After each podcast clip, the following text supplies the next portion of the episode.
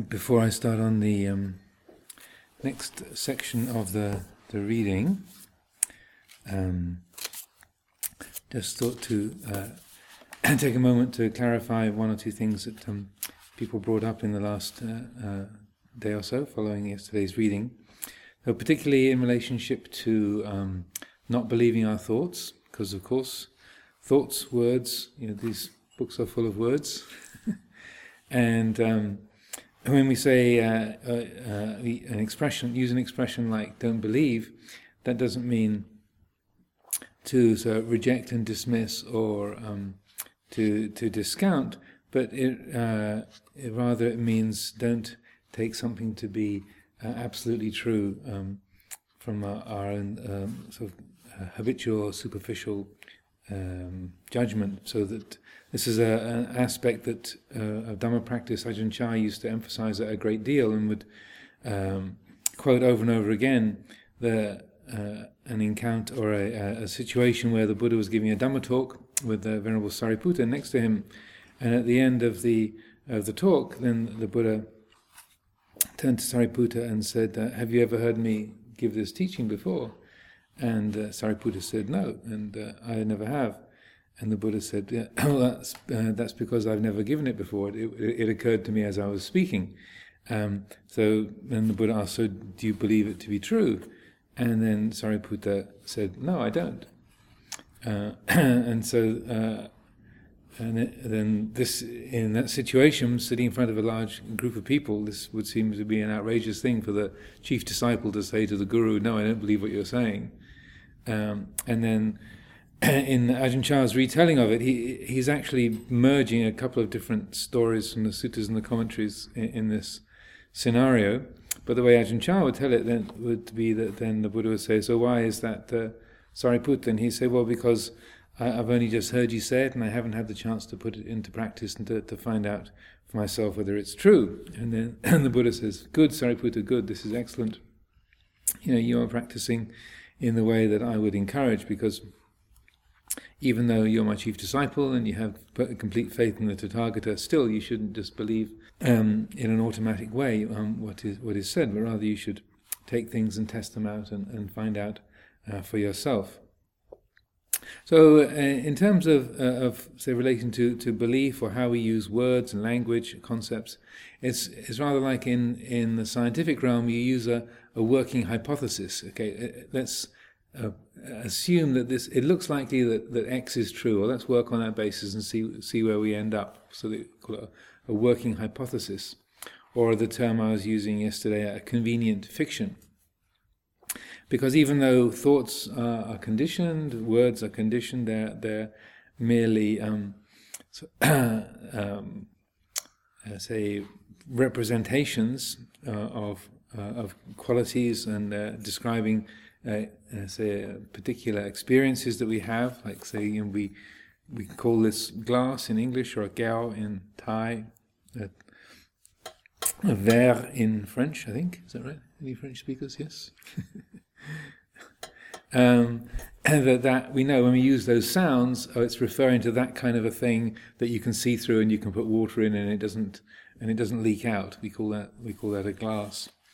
And uh, one of the um, the the most wonderful things, um, kind of, uh, and the, which the Buddha referred to as the the, the greatest kind of miracle, is uh, the miracle of instruction. And he said there's two kinds of miracle. There's the miracle of psychic power, like flying through the air, or um, seeing into past lives, or reading people's thoughts. That's one kind of miracle. And the other kind of miracle is the miracle of instruction, which means you can hear words, and through hearing those words, you, you can actually transform your heart. The heart can be liberated. So of these two kinds of miracle, the miracle of instruction is the is the superior. So that's an amazing thing. That is a word, a thought, an idea. It's just a, a conditioned form. It's just a sound, just a, a noise. But yet that um, the effect of that um, conditioned thing being received and reflected on can have a, uh, a transformative effect that, that helps the mind to awaken to that which is uh, beyond conditioning, which is unconditioned, unborn.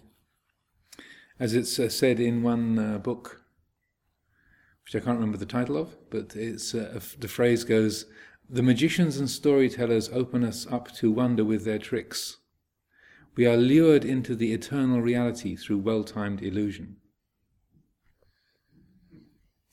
It's a nice little phrase. We are lured into the eternal reality by well timed illusion. So, this is what words, ideas, concepts, readings are. These are hopefully well timed illusions that can lure us into the eternal reality. So, then, uh, let's carry on with the reading.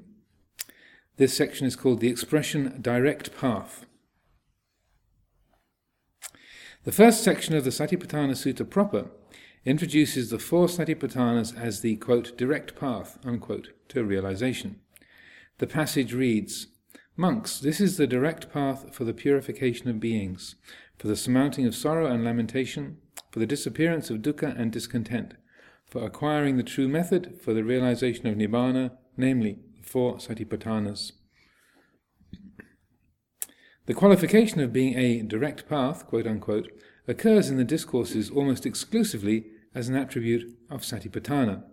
Thus, it conveys a considerable uh, sorry. Thus, it conveys conveys a considerable degree of emphasis. Such emphasis is indeed warranted, since the practice of the direct path of Satipatthana is an indispensable requirement for liberation. As a set of verses in the Satipatthana Samyutta points out, Satipatthana is the direct path for crossing the flood in past, present, and future times.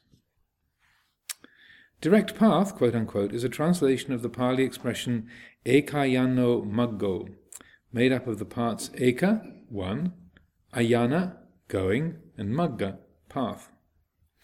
The commentarial tradition has preserved five alternative explanations for understanding this particular expression. Great commentarial tradition. So, five different alternatives. According to them, a path qualified as ekayano could be understood as a direct path in the sense of leading straight to the goal. Secondly, as a path to be travelled by oneself alone, quote unquote. Thirdly, as a path taught by the One, the Buddha. Fourthly, as a path that is found only in Buddhism. Or lastly, as a path which leads to one goal, namely to Nibbana. My rendering of Ekayano as direct path follows the first of these explanations. A more commonly used translation of Ekayano is the only path, corresponding to the fourth of the five explanations found in the commentaries. In order to assess the meaning of a particular Pali term, its different occurrences in the discourses need to be taken into account. In the present case, in addition to occurring in several discourses in relation to Satipatthana, Ekayano also comes up once in, uh, in a different context. This is in a simile in the Mahasihanada Sutta, the great discourse on the lion's roar, which describes a man walking along a path leading, leading to a pit, such that one can anticipate him falling into the pit. This path is qualified as ekayano. In this context, ekayano seems to express straightness of direction rather than exclusion. To say that this path leads directly to the pit would be more fitting than saying it is the only path leading to the pit. Of related interest is also the Tevijja Sutta, which reports two Brahmin students arguing about whose teacher taught the only correct path to union with Brahma. Although in this context an exclusive expression like the only path, quote unquote, might be expected, the qualification ekayano is conspicuously absent. So that word ekayano is not used, even though they are talking about which is the only path. Uh, that term ekayano isn't, isn't used there. The same absence recurs in a verse from the Dhammapada which presents the Noble Eightfold Path as the only path. These two instances suggest that the discourses did not avail themselves of the qualification ekayano in order to convey exclusiveness. Thus, ekayano, conveying a sense of directness rather than exclusiveness, draws attention to Satipatthana as the aspect of the Noble Eightfold Path most directly responsible for uncovering a vision of things as they truly are. That is, Satipatthana is the direct path because it leads directly to the realization of Nibbana. This way of understanding also fits well with the final passage of the Satipatthana Sutta. Having stated that Satipatthana practice can lead to the, two high, the two higher stages of realization within a maximum of seven years, the discourse closes with the declaration Because of this, it has been said, this is the direct path. This passage highlights the directness of Satipatthana in the sense of its potential to lead to the highest stages of realization within a limited period of time. So the uh, this is, um, uh, I think, a very well phrased little uh, description and analysis. Um, the uh, uh, that that phrase "ekayano maggo" uh, has been tra- translated in Soma Thera's book. The whole book is called "The Only Way to Deliverance." Uh, as a translation of that. And then um, Venerable Nyanaponika Thera said, uh, "This is the translated as this is the sole way. This is the the only way to the purification of beings, the only way to, to liberation." And so it's a it comes across as a kind of um, uh, sort of triumphalist tone, like it's a sort of counterpart to well, the Christians quotes, you know, the Gospel of John, "I am the way and the truth and the life," but Actually, the Buddha says this is the only way. So there. and it's it, uh, not that that's necessarily in the minds of these um, Nyanaponika or Soma Thera, but it does come across in that way, uh, frequently uh, used as being this is the only way and all other ways are wrong. So there's a kind of exclusivity or a, um, a triumphalist tone that um, we, you know, we've got the one true path uh, which of course is an attitude that will obstruct any realization of nibbana. that we uh, that, that, any kind of um, grasping or claiming uh, some sort of superiority uh, is uh, that sort of uh, attitude, that kind of grasping, that say um, conceit, is one of the main obstructions to any kind of real liberation. So. even though that they, they could make a case for that um, that uh, that oneness, or that saying it's the uh, the only way. I think uh, Venerable Analayo's um, analysis is, is very accurate here. It's also the same as uh, Bhikkhu Bodhi and um, uh, what is there in the Majjhima Nikaya in Bhikkhu Bodhi and Bhikkhu Nyanamoli's uh, translation, where they um, they render it a path that goes in one direction only. Is the the uh, the um, uh, the translation that Bhikkhu Bodhi uh, specifies. So that, that so Bhikkhu Bodhi and Bhikkhu Analayo uh, are really in agreement on this. So I feel it's it's a um, it's also good to to to see how that um, you know when any kind of religious teaching is given, there can be that uh, uh, even though these teachings are given to to liberate the heart, they can they can be um, grasped in, in unskillful ways. So it just becomes my you know my team we're you know we're the Reds or we're the Blues or we're the you know the uh, that's who uh, that's who my team is and we're the best, which is a very it's a, a very human kind of uh, feeling, a very human sort of attitude, but it's not one that's that's uh, liberating or, or, or noble in any way, and so that. Uh, Uh, it's uh, it's also helpful to know that it's not backed up by the, this, uh, say, an accurate analysis of the of these uh, of the scripture, as I would say.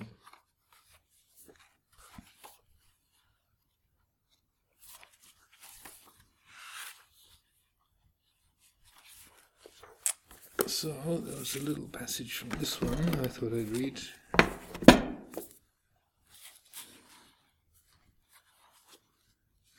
So this is uh, just a, short passage from this uh, more recent book. He says.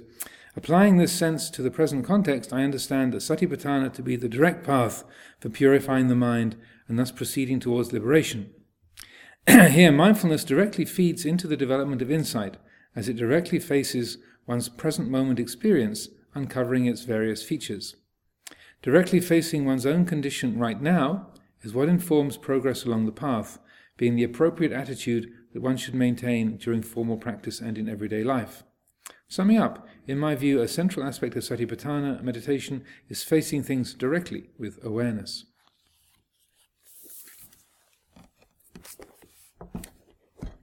So any questions on on uh, that uh, Ekayana Maggo before we carry on?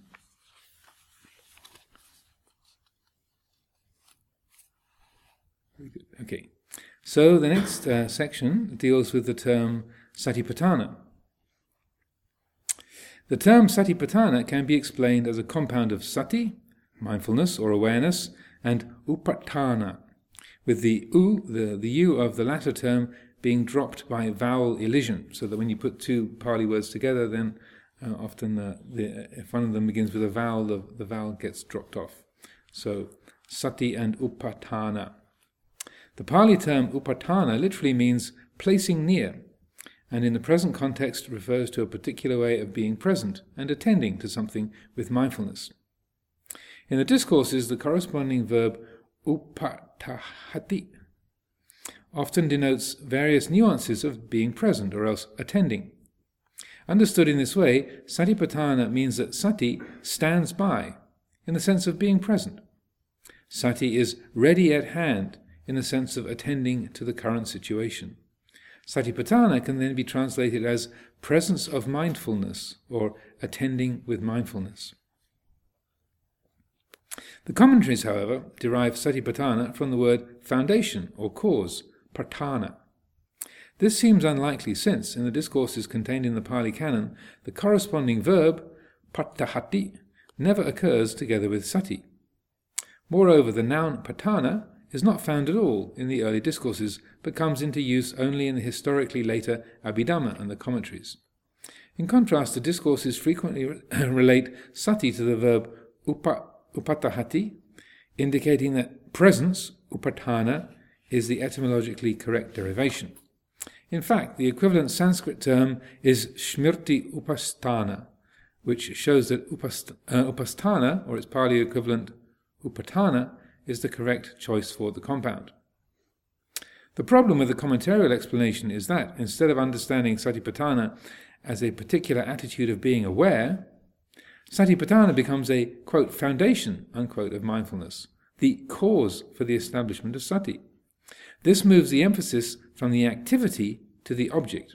So rather than um, the, the activity as in standing close by or attending, the, uh, the attention goes to the object, like whether it's a feeling or a thought or the body. Um, and it's taken that those, uh, and the, the terminology, like the four foundations of mindfulness, is, is kind of automatic um, uh, and very common in Buddhist circles, the, you know, the, the four foundations of mindfulness. Um, so uh, I think the point that Venerable Analayo is making here is is uh, very significant in that the uh, it's it's not uh, so much a foundation. The, these four aspects are not the foundations of mindfulness, but more like that upat uh, that upatthana is the characteristic of attending, being close by.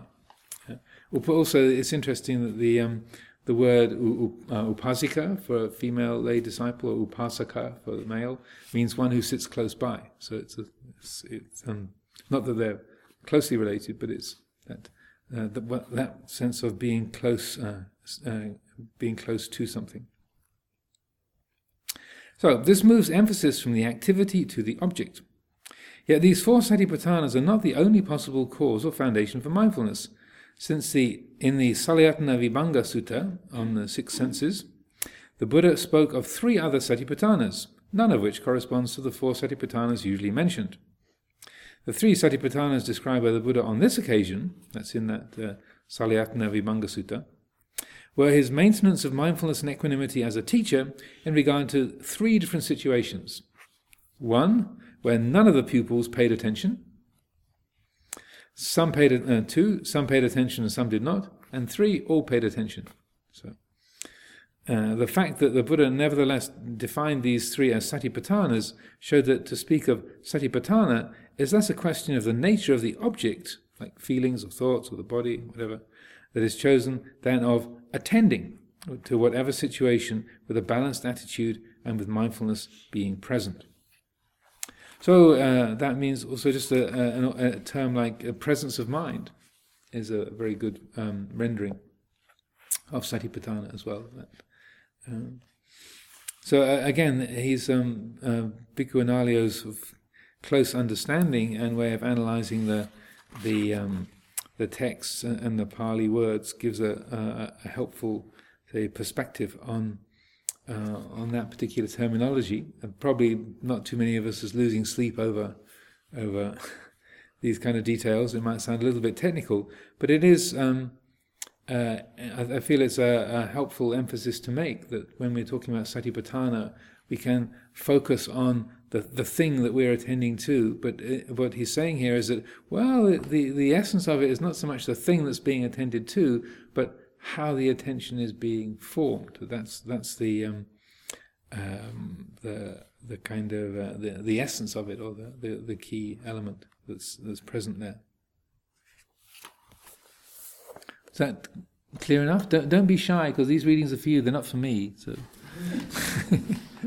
I can uh, fill the air with noise easily, but uh, the, these are these are readings for, for you. So.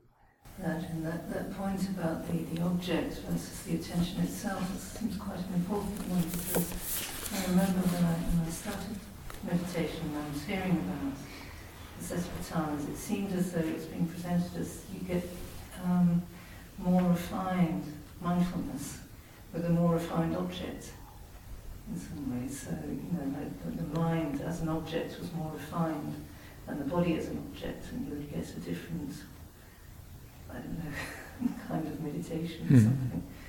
Um, so it seems like a very important point. Yeah, it, and in a way, it it uh, it resonates with what I was saying yesterday about Ajahn Chah's relationship to different meditation practice different types of meditation practice, and that it's not so much the details of the method. You know, do you follow your breath from the nose tip to the chest to the to the belly, or do you follow the movement of the breath sort of through the energy channels in, in your in your body, or do you just watch the you know the breath through the rising and falling of the abdomen, or, or do you not just not follow the breath at all? but rather how are you bringing attention to that? What is the attitude that you're working with? How are you picking up the object? Having picked up the object, how are you maintaining that attention? Having maintained the attention, what are you what are you doing with it? And and how do you relate to the results of things going well or things going badly? Uh, what, what's the the the whole uh, sort of uh, method of, of handling it? and what does the the, the mind um, make of um, that uh, that whole process? Because it's it's very very common that people take up a, a meditation technique and then they get very they get very uh, sort of focused on the tech, on the mechanics of the technique and they be, they get really good or get very familiar with doing that method. And uh, but this uh, this aspect of attitude um, and the, uh, uh, the the way that the, the object is being held or, or the, the, way the mind is being guided is is almost sort of disregarded altogether because it's it's sort of how much did my mind focus on that object or, or what stage of of insight have I reached and and that the um, that uh, that other dimension is is sort of is lost altogether and uh, and yet it can be uh, it can be the most important thing. It's not like in, insofar as uh, you know where you want to get to when driving a car, but he, uh, it, uh, the main thing is how you drive and how you relate to the rest of the traffic on the road in order to get there there safely. Because if you don't pay attention to the rest of, of the people on the road with you and what the weather's like and whether it's rainy or whether the sun's in your eyes or what the speed limit is or what the sounds are that your engine is making, then you're not going to get there, or you're going to have a lot of obstructions and difficulties on the way. And so that um, that you know the process of of attending, it's not just the you know, the, the, object that you're aiming at that, that is the thing that matters, but um, the the whole way that you're working with it and and the um, I say a tuning of the mind to uh, to that that whole process is uh, the significant thing. So um, it reminds me of my early uh, meditation attempts when I try to stay with the object, you know, and then, then the mind, the sati is not awake any longer, the sati gets wretched. It's, it's not, uh, so there's no, no tuning in that sense. And only when I understood that actually, you know, good meditation, bad meditation, just stay with what is happening mm. and not have a fixed idea of how it should be. and then it started to become more um, relaxed and, and alive. Mm-hmm. And, and then it was the, the result of how long I stay with it is not really the point, but whether I'm, Yeah. I'm aware of what is happening and, and stay with it without getting harsh about it. And, and you also you begin to uh, appreciate all of the, the qualities that you that you uh, that you develop along the way. And I'm, I'm uh, if any of you who listen to Dhamma talks of Sumedho, that read his books, you'll there's a a uh, an incident he he speaks about a lot. It really had a powerful effect on him, where someone who'd been one of the long-standing members of the Buddhist group in England that that um, uh, uh, he knew very well and was very very committed practitioner. And uh, he just casually mentioned, "Oh, I've been doing Anapanasati for twenty years. I've never got anything out of it." Yeah, yeah. I've been I've been following my breath for twenty years. I never got anything from it. And and Luang Por Sumedho being like, "What?" this couldn't, you know, he'd been faithfully plugging away at the method, and uh, and so trying to, um, you know, force his his mind to concentrate, and you know, obviously a certain amount of faith and persistence, commitment, but um, everything was focused on the result of this should be this kind of absorption, or th- there should be this result, and I haven't got there yet. So therefore, this twenty years of anapanasati has been a waste of time. He wasn't he wasn't resentful. It was just I've been trying for twenty years and I haven't got any. And the way he interpreted it was I haven't got anything from it. So it made Por Sumedho talk even more about about uh, attitude, also not not going to war with your with your mind, not not making the working with the mind a battle. Yes. Sorry, Arjun. It's, um, it's interesting. I find when I hear people say, I haven't gotten anything out of my meditation because I find it to be kind of the opposite. It's more about what I feel I drop.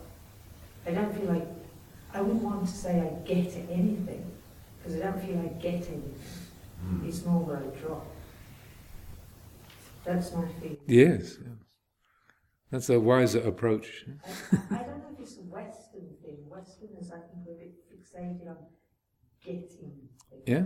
Yeah, and it's it's it's a well, it's a sort of classic uh, spiritual materialism dynamic where, particularly if you pay lots of money to go on meditation courses, then you you you you got you you paid your money now you want to get your product. You know you, that you you should be getting your return, and um, it's uh, the whole aspect of uh, of you know, or as as you say, I, I haven't got anything my meditation. Oh, good, good. because the, the point of the practice is not to get anything, but that it, it's a it's a sort of classical uh, spiritual materialist attitude, and but it's also that um, if we we think oh I'm supposed to subdue my thoughts, concentrate the mind, absorb into to jhana, and then uh, as long as my my my mind is thinking, then I've I've failed or I can't concentrate on the breath for more than a couple of seconds. Therefore, I'm a you know I'm a failure at anapanasati. That uh, that the way of framing it, that kind of thing in, in our in our thoughts, then it's it's uh, a it's, it's showing a, um, that there's a kind of um, fight. You, the, the the mind is trying to fight against the the patterns of thinking and and uh, the uh, mental impressions that, that come up, but also that the the uh, the experience is being judged completely in terms of well, does my uh, my meditation match what the teacher is saying or what it says in the book? And if it doesn't, then I'm a failure, and not seeing that uh, the um, there's a tremendous amount of uh, of wisdom that can be learned even when the mind is still racing around all over the place or is very uh, uh, disturbed or filled with different emotions. That if the mind reflects on that in a skillful way, it can be productive of a lot of wisdom. But also the whole way that effort can be applied without it being uh, a fight. So that's also one of the reasons why Sumedho would speak so much about um, working with the mind with uh, an attitude of loving kindness because it's so prevalent that we just we uh, we wade in and start trying to, to to force our mind to be in a particular way. So I often like uh, uh, uh liken it to teaching a child how to to say uh, write um, the letters of the alphabet, or you know training a child to to um, tie their shoelaces or something like that. If children still have shoelaces nowadays, they probably so probably a thing of the past. Uh, but uh, say you know, when you're when you're teaching a child how to, to write a letter, you know, the, a letter of the you know ABC, that there's a direction is being given, but it's a collaboration. You're you're working with the child to, to show them what the shape is. Okay, there's one leg down here, one leg down there, and then a bar across the middle, and that's an A. A is for apple. A. And that uh, that that effort is, is, is there's a definite direction. You're shaping the letter in a particular way. That's the shape of the, the letter. But it's uh, there is effort being made and direction being given, but it's a collaboration with the child. It's not uh, you know forcing the child to or, uh, to to uh, behave in the way that we we wish. It's not like a fight between the the teacher and the child or the parent and the child. If it is, then it always ends. It's always going to end in tears.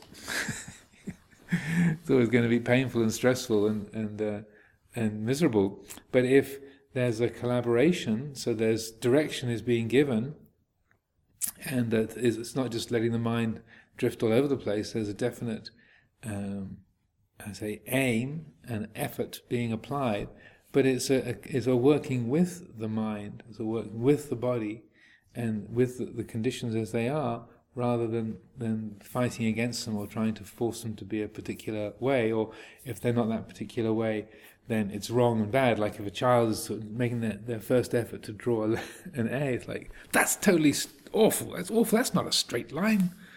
Call that an A? well, maybe two, you know.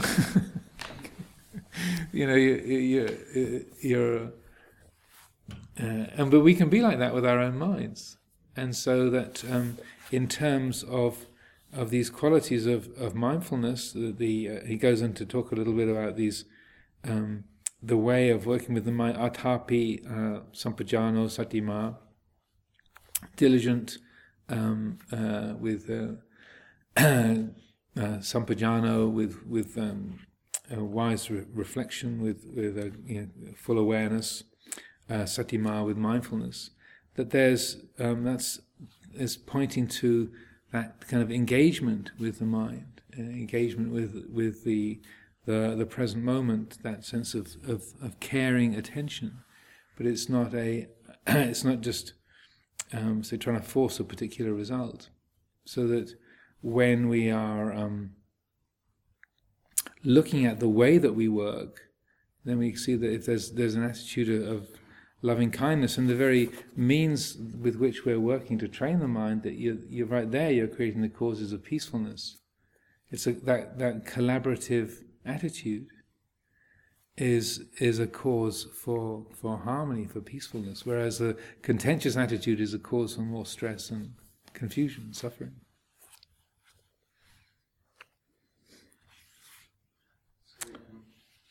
I just wanted to mention what you're saying. I, I find it very useful because even in Buddhism, it seems like there are some teachers, some schools that are uh, where there's some sometimes one finds this emphasis on one has to you know achieve or the more one the more hours one meditates during the day, the better. Or if one doesn't attain a certain state of absorption, then there's no point in trying to do, observe phenomena and I find that that can lead to a lot of frustration. So hearing that um, it's okay to ease, that, ease back a little bit and just observe the, the struggles is also um, useful and very beneficial.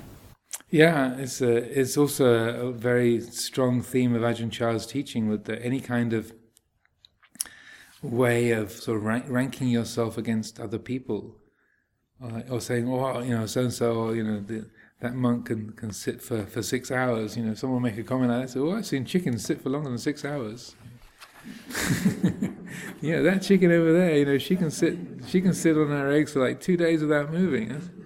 You know, and that you think, oh yeah, actually sitting still is not an is not a virtue in and of itself. It's like breathing. It's like like you can put you can switch on a monitor and, and keep track of the breath. You know, draw a graph. You know, for days and days. You know, the, machine's got perfect anapanasati.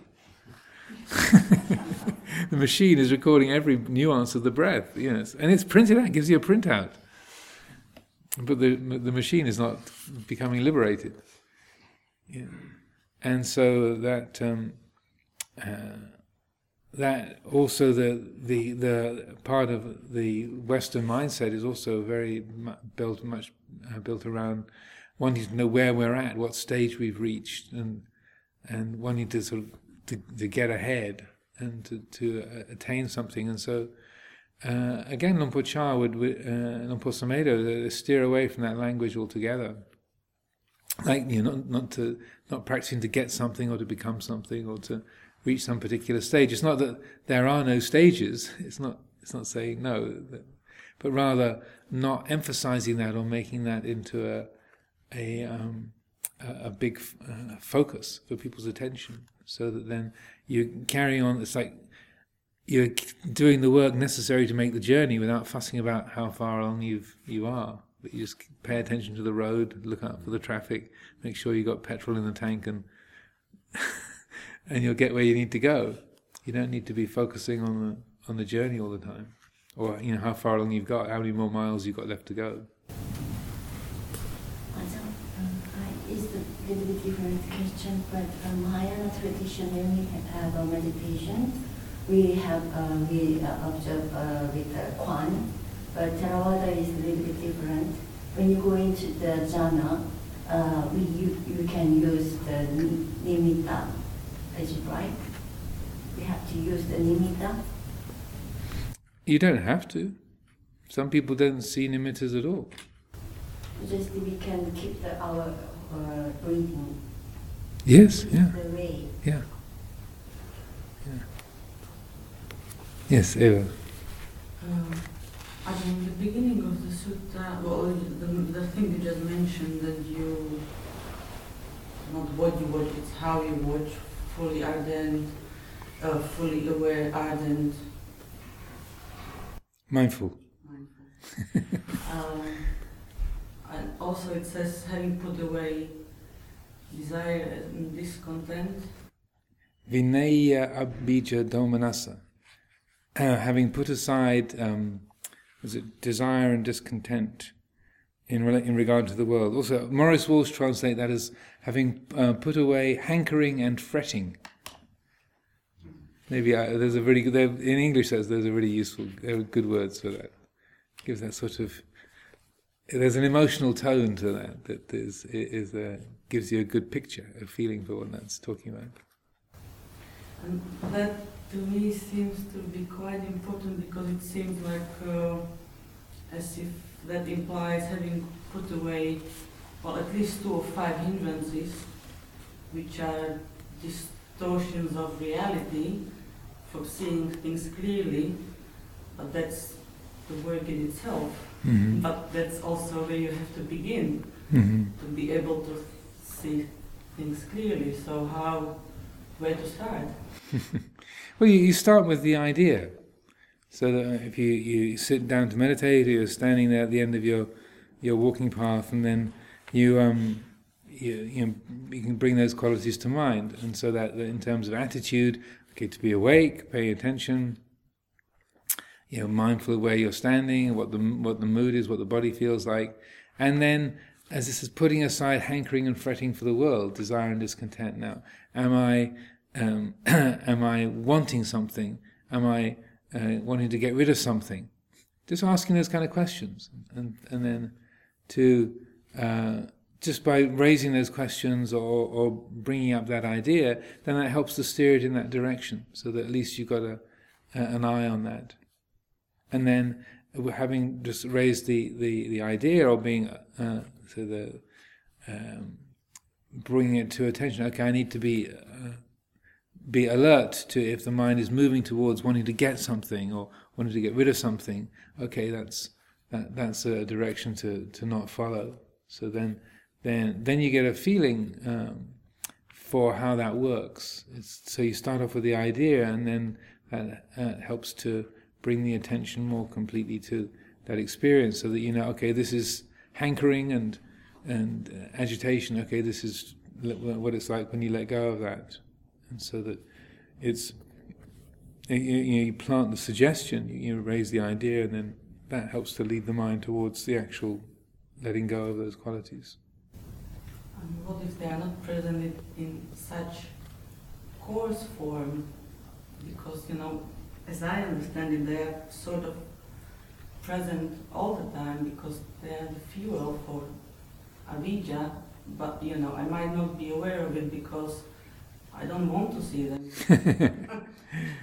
well, uh, if you're if you're not aware of them, then to be able to say, well, okay, well, at the moment, there doesn't seem to be any hankering or fretting. Okay. let's, let's just carry on and see if they, they pop up or see if there's, if they, uh, if they become visible in some way. So that, you know, that, in a sense that, um, the, those other qualities, atapi, you know, being uh, diligent, uh, sampajano, uh, fully aware, uh, mindful. It's just you know, it's a, sense having your you know, having your eyes open, and you know, a lot of the time in in Dhamma practice there can be that sense of, I'm sure I'm missing something. I know I'm hanging on to something, but I don't know I don't have a clue what it is. uh, uh, okay, well let's just carry on, and then maybe it'll become apparent. I am afraid of something. I'm, I'm worried about something. You know, what am I worried about? Or yeah, i am trying to get, I'm trying to get something. What, what's what's trying to be got here? And and it can be unclear. Uh, and but it's not a, it's not useful to just create more agitation or doubt, but just that sense of, uh, I think the mind is stuck on something, but let's just keep working, and then maybe it'll become apparent what the what the mind is longing for, or is worried about, or is uh, being annoyed by.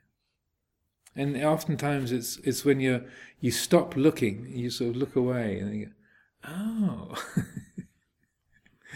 that's what it is. You know that you when you stop trying, sometimes it becomes uh, it becomes apparent that oh that there's some some attitude, some kind of fear, anxiety you know, that, that you you didn't realize was there. Like, I want to be, I want to be accepted that's oh, I'm afraid of not being uh, not being liked.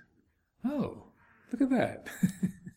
and then might be something that has been sort of hovering around uh, for uh, for months and months, and you hadn't really seen it. And suddenly, okay, that's what that is. And that, uh, or it can be just um, like uh, like Luang Por Sumedho. He he um, for years and years in his meditation he had this, this kind of fearfulness. And, uh, and, he, and that even when he was sort of sitting alone in his kuti, he had this, this kind of strange sort of tension that was in the back of his mind. And then occasionally he'd have these dreams where he's going into the like into the exam hall at his university at UC Berkeley, and he come into the exam and he think, oh, I haven't revised this subject. Oh, oh, oh dear. And then he'd wake up. And then, and then finally, after about five or six years, he put two and two together and he realized, oh, I'm treating my meditation like an exam. Oh, I'm thinking this is a test, and I haven't done the revision for my test. And suddenly, click, you know, he, he just he hadn't realized that, that for years and years he'd been holding on to the meditation is something that, and Ajahn Chah was examining him. You know, he was like the, the teacher, and, to, and there was this conditioning of having been a student for so long that was relating to the, the practice as something that he had, like an exam he had to pass, and he didn't want to get a bad mark. Oh.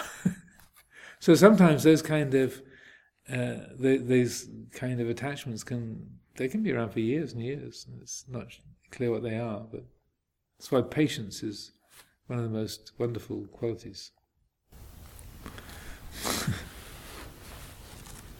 Martin, Um, just a small question. The Zen teacher I know, she um, was, went for an appointment to teach mindfulness. Um, quite an important situa- position. And when she went for the interview, she thought of all the usual questions she might be asked about technique, etc., you know. But she was uh, quite dumbfounded by the, the, the question that was posed to her, the first question. And the, the first question was, when you're teaching mindfulness, how would you stop one of your students becoming the next Andreas Breivik? How would you stop one of your students? What? Becoming the next Andreas Breivik. You know, the Uh-huh. assassin hmm who killed the children. And he said that he used Zen and mindfulness in his practice. When in the court they said, um, how did you plan this? And he said, I played computer games, but I used mindfulness. I had a complete attention of what I was doing. And the prosecutor said, how could you kill all those people looking in the face? And he said, there's no self. And he meant it, you know. That was his interpretation. That, and, you know, I wonder sometimes when we're looking at this practice um, with the mindfulness, the how can we integrate that with our humanity more and not just be sort of like a psychoanalysis thing, you know? How can we, how can we do that to be a benefit in life so that we don't make those mistakes when people are listening to it? Well, more uh, reflective wisdom and spiritual friends is the the uh, the short answer. The Zen teacher said the heart. To bring, you shouldn't teach mindfulness without bringing compassion and heart factors into the teaching. That's what the Zen teacher felt. That it was very, very important, not just to look at it as an analytical process, but as a process of development, to the qualities of humanity. Yes.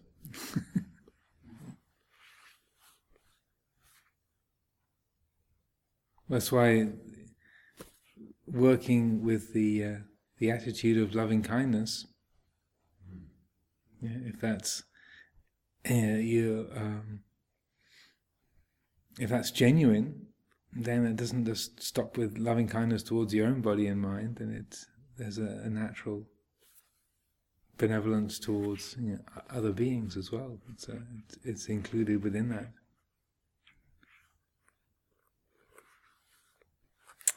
Okay, go on a little bit.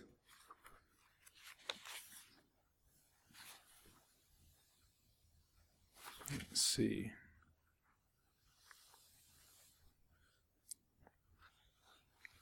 So this is uh, going into the definition part of the Satipatthana Sutta. So this chapter and the next two are devoted to an examination of the definition part of Satipatthana Sutta.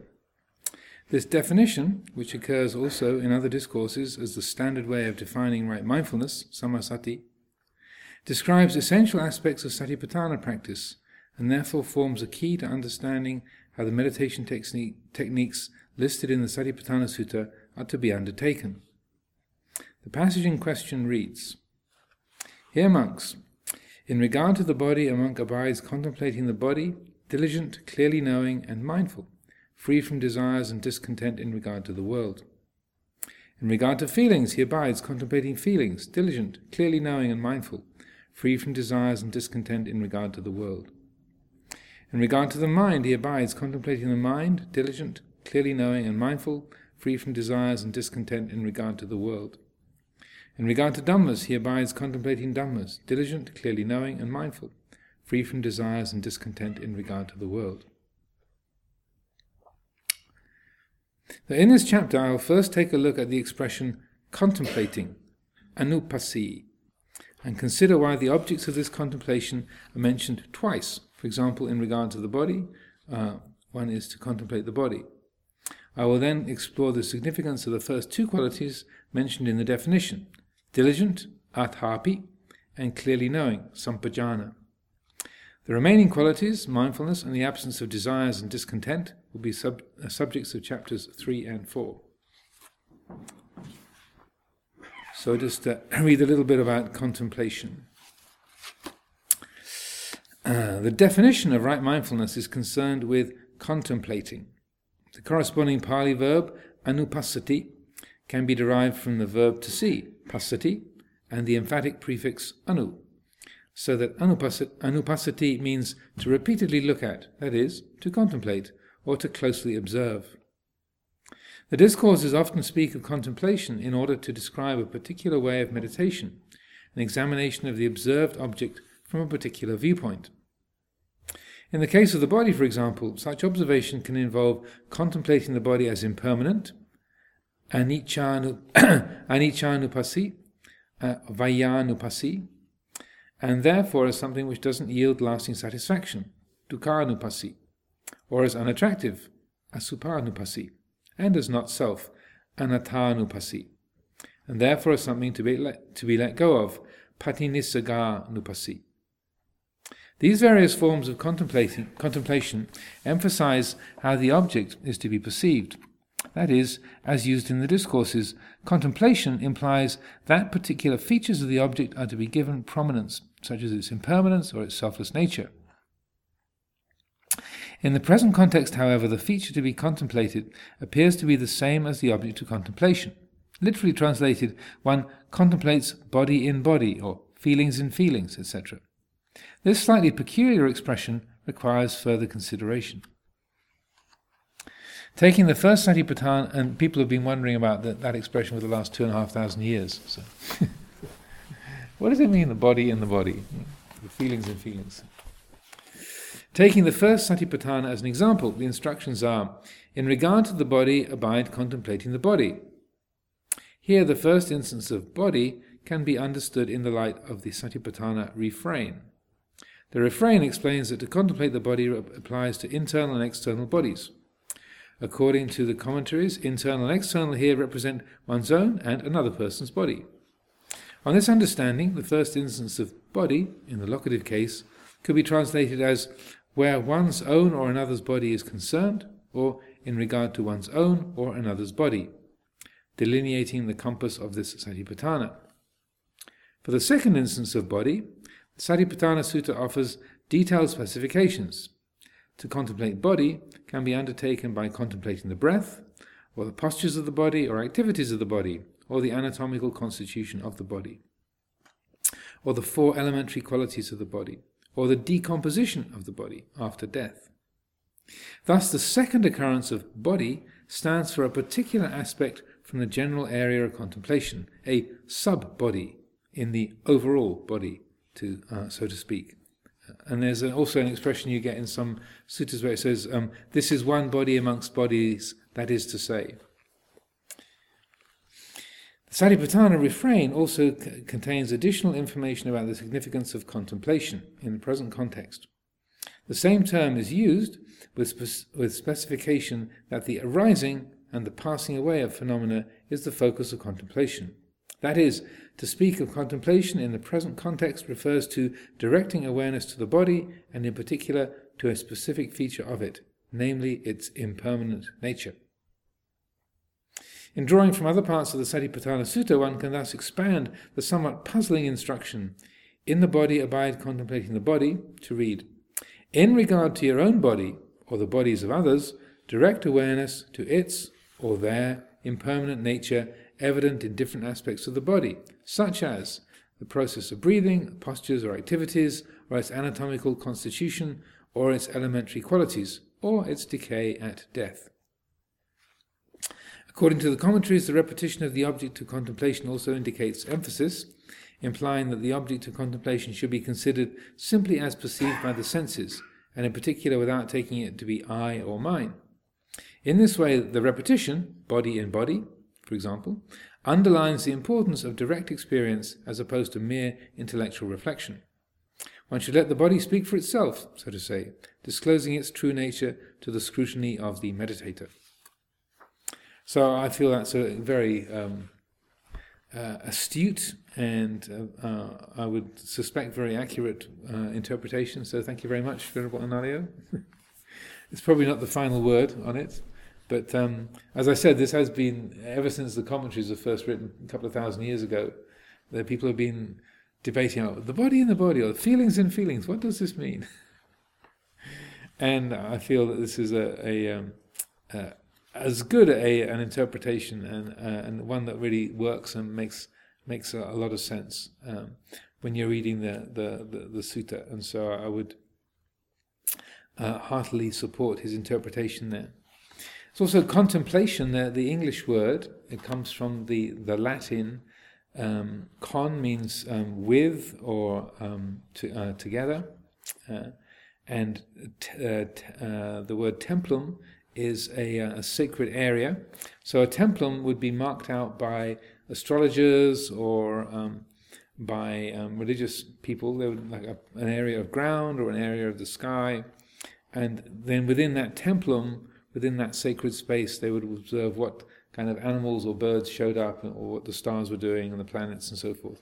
So it's a uh, the templum is a is a defined area for consideration and watching uh, and reading the signs that appear within that templum. So our English word temple, like the Amaravati temple, as uh, again many of you have heard Luang Por Sumedho uh, expounding on this. That's uh, what what a temple is. It's a it's a defined space for um, uh, uh, for say examining what arises. and, and to, to look at, at the patterns of that which appears within the templum and the, the purpose of that uh, interpretation or that uh, uh, exploring of signs and patterns and, and uh, images is for the uh, the development of, of understanding and the and the spiritual enrichment or liberation that comes from that. So uh, contemplation is using the mind as a templum. It's like the the the, uh, the the quality of having a defined area of examination and then looking and seeing what arises within that templum, within that sacred space, so that you're defining the templum of uh, the the body or uh, uh the uh, or uh, impermanence or of dukkha or of not self or of relinquishment. All these different areas, these these um, anupassati, the those contemplations, it's like you define, let, us look at this in terms of anicca, let's look at this in terms of dukkha, let's uh, define this uh, area of experience in this particular way.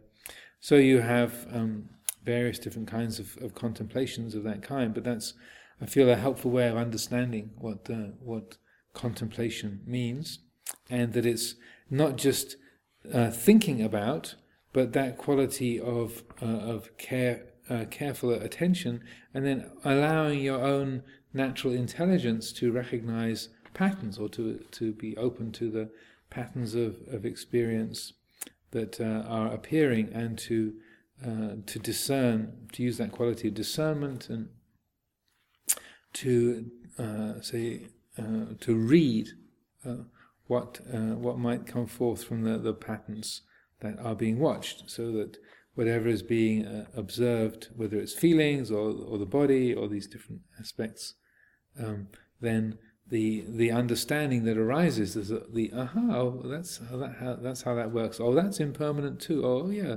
So how could that be the real me? That that understanding that arises is the in a sense the, the the purpose of that contemplation is that is not just a say. a uh, a kind of solving of a puzzle or the uh, uh, having a um, more information, but rather the change of heart that comes from that uh, that quality of, of understanding or um, you know, recognizing particular patterns or forms or, or meaning. So I'll leave that there for the for now. Any other particular questions about contemplation? Indeed. Is he pointing to non-dualism there, when he said the eye in the eye, or the feeling within the feeling?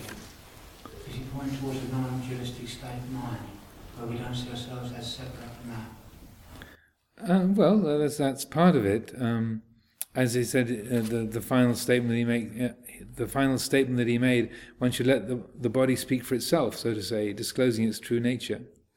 Um, it, uh, it's different ways you can read it. It's underlining the importance. It's um, looking at sort of the body as a general domain, and then the, the, the sort of bodies, the the, uh, the other bodies within that that particular body.